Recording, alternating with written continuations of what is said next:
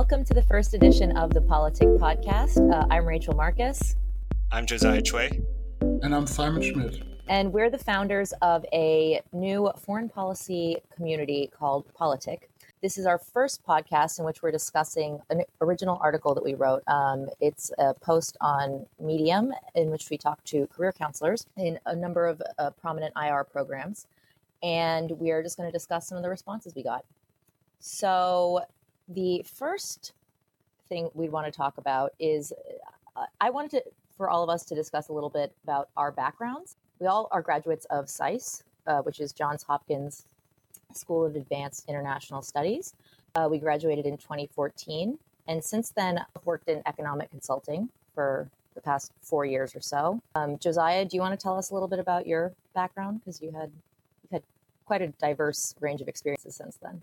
Sure. Yeah, I um, I worked um, at a think tank for my first year after SAIS, researching U.S. foreign policy, and then um, in the for the past three years or so, I've been working in tech. Uh, first at a pretty large startup, and um, and more recently at a at a healthcare startup. Um, so yeah, mostly research and tech.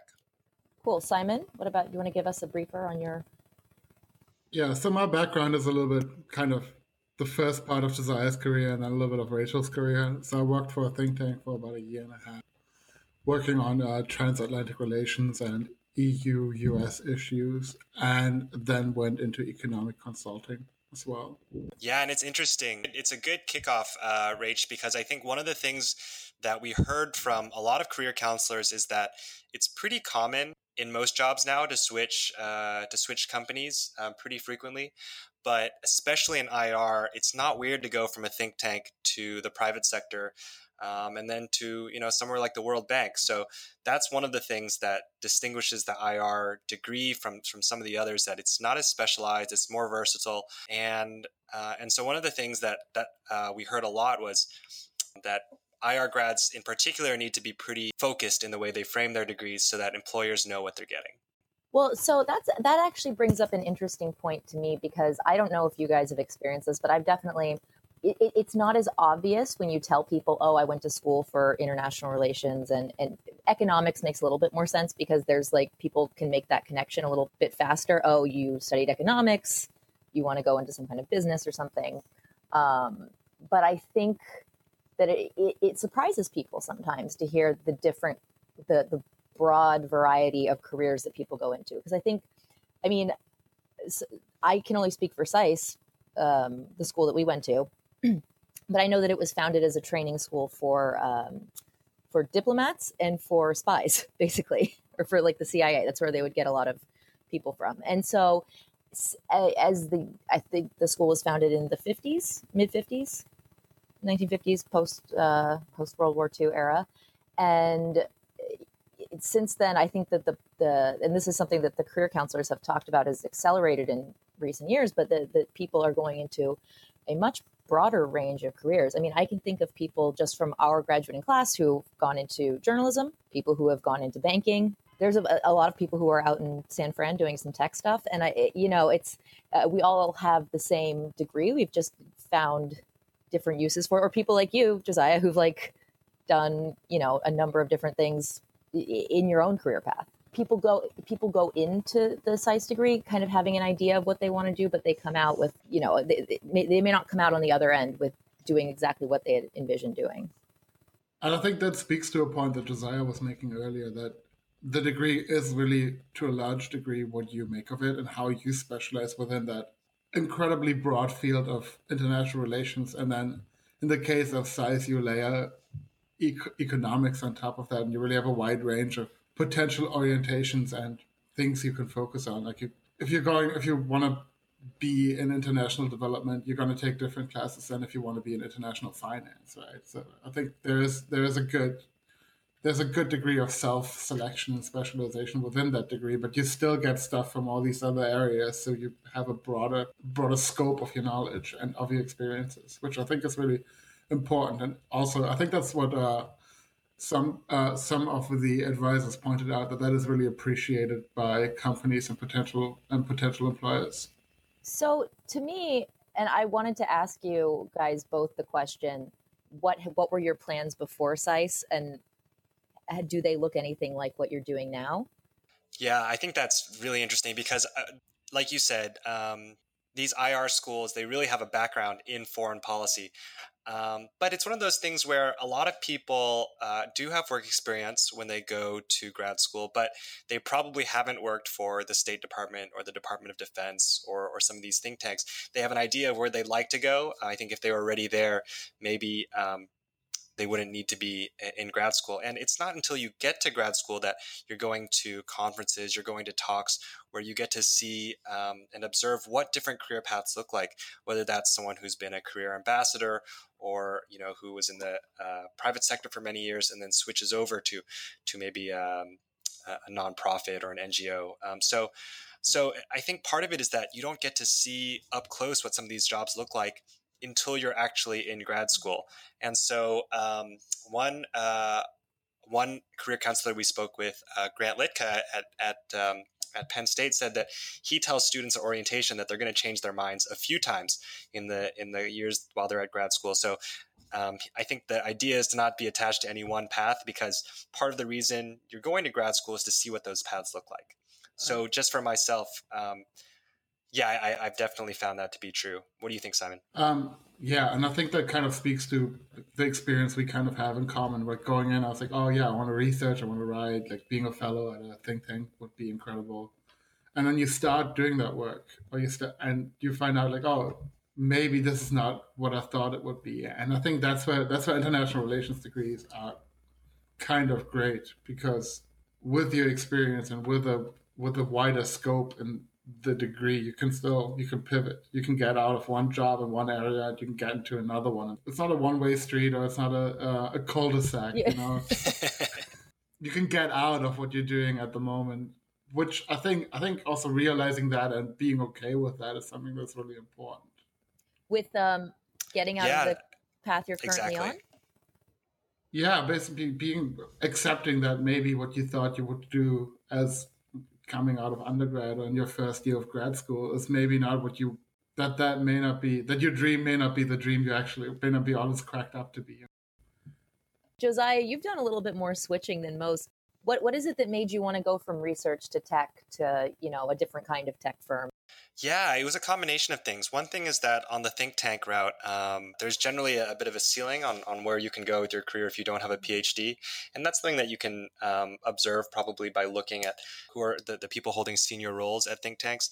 So that was something that influenced the decision. I wasn't sure if I wanted to get a PhD after doing research. And then uh, the other thing I think is just the pace of change. Um, a lot of people that I've spoken with have said, look, if I if I want to do research, I can do that in the future, especially because I have some of that research experience under my belt. Whereas uh, there's a view that in tech, for example, things are changing a little more quickly. Maybe uh, maybe in your 20s, um, that's a more exciting place to be. But it really depends on your interests, and also it depends on um, what opportunities there are in the places you want to be. I, I wanted to. Um, be in in New York, and so um, there were really just more private sector tech jobs there. Yeah, and that's something interesting because um, I think well, so our, our graduate pro- school program was uh, based in, in DC, and I would say that there's um, the majority of people are still working in DC, but there's a good chunk of us uh, in New York, um, and then out in San Francisco. I think are the other hubs. It is interesting how the job split comes out when you look at the different locations, right? So most people in SF are working in tech or something like sustainability. New York is private sector, but then in DC you have a ton of people at the World Bank. You have a ton of people in uh, the federal government. So it is interesting to see how that shakes out. To give a little background on my experience, uh, personally, I worked as a journalist before graduate school, and then I went in wanting to go into consulting and kind of stuck with that the whole way. Um, but I had wanted to kind of have a more structured experience um, than I had had as a journalist and get a lot more um, quantitative and hard skills while still being able to kind of keep that like liberal arts side of my education. Um, yeah, I think you're hitting on another point that was pretty common throughout.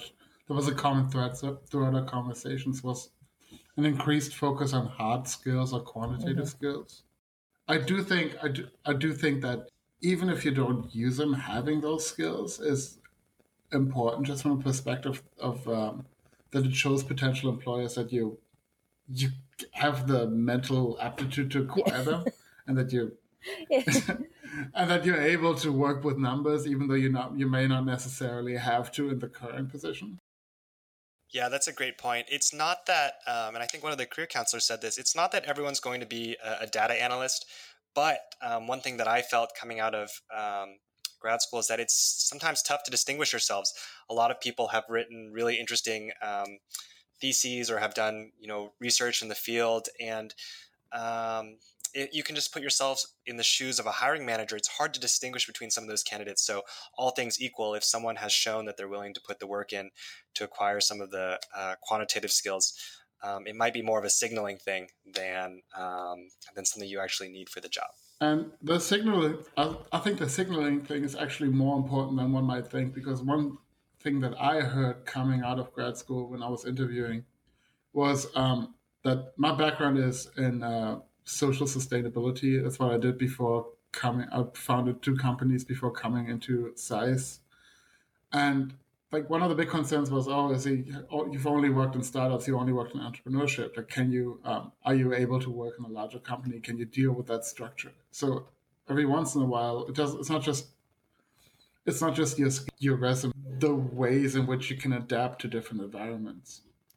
Yeah, and I think that that's interesting. That's something that kept coming up the flexibility and um, the flexibility of the degree in particular. To be totally honest, when I when I hear stuff like that, I tend to think it's just you know smooth talk from a career counselor, you know. But in the case of my own personal experience and those of um, well, you guys, other other classmates of ours, I, I I actually have found that to be true. I think one of the challenges in the job market in particular, and especially for uh, international relations grads. And then this is something that may have changed a bit. I think Jean Amiel, who was the um, career counselor at at, at SAIS, uh, said that you know people it, it is a better known degree nowadays, and uh, employers are more familiar with it. I think one of the challenges when we were, he said this has changed in like the past like five to seven years, he's noticed. And I think one of the challenges when we were coming out, well, it was kind of like showing in that one page resume the why, um, the who you are, the why, and making your compelling case. Um, I think to a certain extent, the the economics heavy curriculum and emphasis on that helps in in in a private sector context. But can you do you guys have any um, insights or experience in, uh, of your of your own personal experience? Yeah, I, I can say that it's really i think in the past five years that ir grads have really put a stamp on on let's say the tech sector. I know that uh, when i was at palantir um, the other people on my team were SIPA grads uh, fletcher grads sfs grads. And so some of them went on to other jobs at, at firms like uh, youtube or um, or facebook or, or in researching um, cybersecurity policy for um, for the un so um, it, it's definitely the case uh, that I heard uh, also from career counselors that as alumni uh, establish themselves in these fields, um, they can then help others along, and um, and word spreads quickly that um, that policy grads can handle a lot of the same functions as uh, as MBAs. I think almost ironically that may be a function of, for example, the hiring freeze in the federal government and the fact that when we came out, the World Bank wasn't hiring, and so the conditions were so IR grads for a while had to find other outlets and had to find jobs in fields where they may not necessarily have looked before. And I think that really makes for that that gives the degree that gives the field a greater reputation in field in fields where that well, where a SAIS degree or a SFS degree may not have necessarily been a thing of any value before.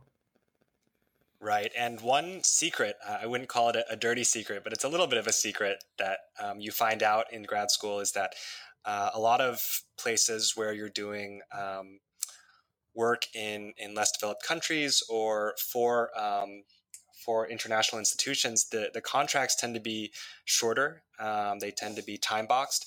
So these are places where um, it's uh, certainly very meaningful to work and interesting, where um, the plan is not necessarily for it to be a five to ten year uh, position, and certainly not a lifetime position. So, so um, I know that I've talked to people who they've accomplished a lot of things that they wanted to going into SAIS, and the question after that is, um, what's something that's more sustainable or more long term or or closer to home? I mean, that was a real theme of I mean the article. It starts off by noting that people do tend to switch careers um, a, a, lot more frequently nowadays. You know, I think um, I've heard you know people who are a bit more senior to, to them they've like a two or three year stint somewhere sounds very brief, but to to some to a grad in the past 10 years it's actually like quite a tenure at any one job. So again i think that comes back to the the theme of flexibility and the ability and and the ability to fluidly move. I think another thing that's um, important that was noted was the writing skills that you get do you, do you guys have you guys noticed that that's helped you out in your careers thus far yeah for sure i mean i know i know that's probably even more true for Josiah, but the fact that you can string a sentence together, that helps a lot. And yeah, IR degrees by the almost by definition are writing heavy, right? You write research papers, you write position papers, you do all kinds of you do all kinds of things. That's definitely helpful. And I think that speaks again if you add a little bit of maybe quantitative experience and a little bit of research experience and then you add the writing, I think it makes for a well rounded degree. Absolutely. And I would add that um, I think that uh, what, what, people said about writing is that students take it for granted. Uh, a lot of IR students are good at writing, and they you know, they compare notes with their classmates, and and everyone's a good writer. So you don't really notice it till you leave. In the interview process, um, we've all interviewed candidates at this point in our jobs, and we've all obviously been in interviews. Um, how would you say, um, being a SAIS grad, how would you say what kind of questions do you what are you looking for in an interviewee and what have you found that um, employers are looking for in you? That's a good question. Um, i'll say this I, I, think that one thing i stressed out a lot about that you mentioned earlier was the narrative um, that people would really scrutinize at any at any company you know why do you really want to be here is this your dream job and um, and I've never really gotten pressed on that. And and when candidates come to interview for um, positions, that's not something that I press them on either. I think that by the time you get an interview, uh, you don't really have to convince someone you're interested in the job. So that's something I don't look for. Um, something that that has been interesting that especially at more conversational interviews places where they're not trying to grill you is uh, how interested a lot of people are in some of the things you study at SAIS they'll say oh you did research on you know this war or this policy. Tell me more about that. Not really as a test, but just because they find it interesting. That's actually I've gotten that question multiple times about like specific. Tell me about tell me about something you wrote and describe it and summarize it to me and something like that.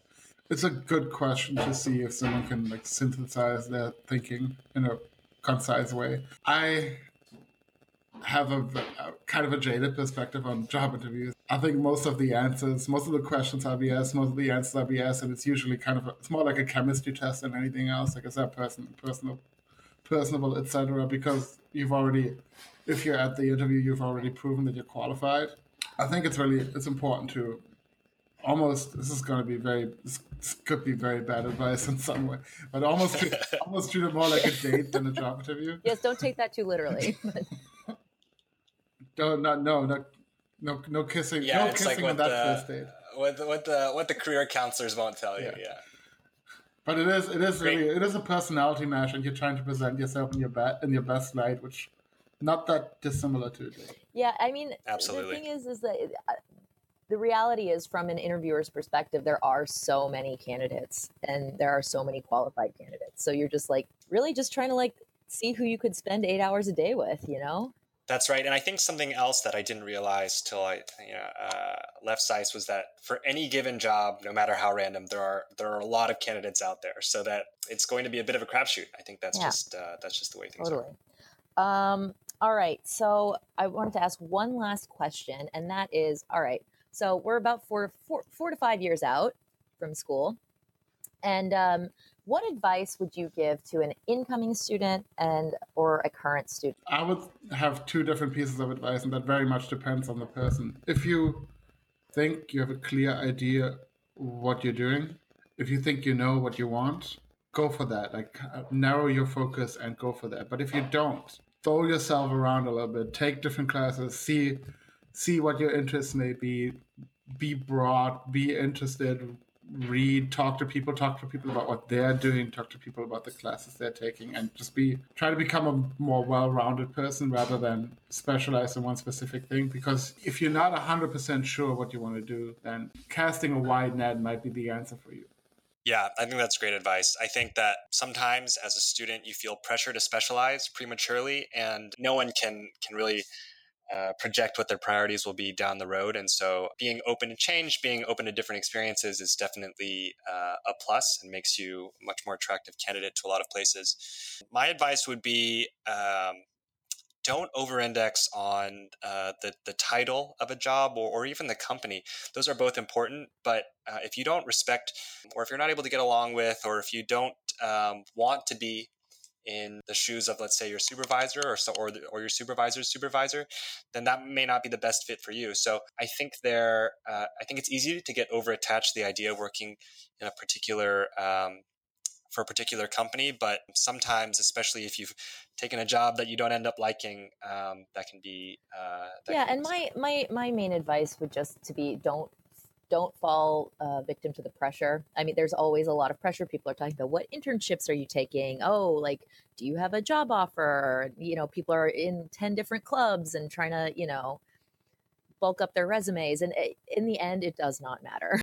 Yeah, I, I, mean, I would say that I've been in interviews where you would say, "Well, I was, you know, in this club or that club," and I got, I've gotten like a totally blank response, as in like, "Well, that's great." Um, so there's, uh, so that's not always the biggest thing. Um, the other thing I, I, would say really quickly is that there's this uh, story that sticks with me, or experience that sticks with me from SAIS. It was we were at this roundtable and and um, someone who had graduated i think 30 or 40 years before came up to me and uh, was telling me about their career and, i said so you know what do you think of it basically? Like how how has it all panned out? And they said i wouldn't do it oh, again.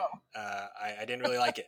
It was one of those oh. things where yeah it was like oh i, I think maybe maybe uh, this was an alumnus who was maybe oversharing a bit. But i you know i think it, it never really crossed my mind that people could get trapped in a, in a position they, they didn't really enjoy and stick with it for so long. And so I think um, the message there was just don't be afraid to re- reevaluate your decisions every once in a while or to yeah, admit that you're uh, wrong. You know, that's valuable advice. You always have to appreciate the, the candor of it.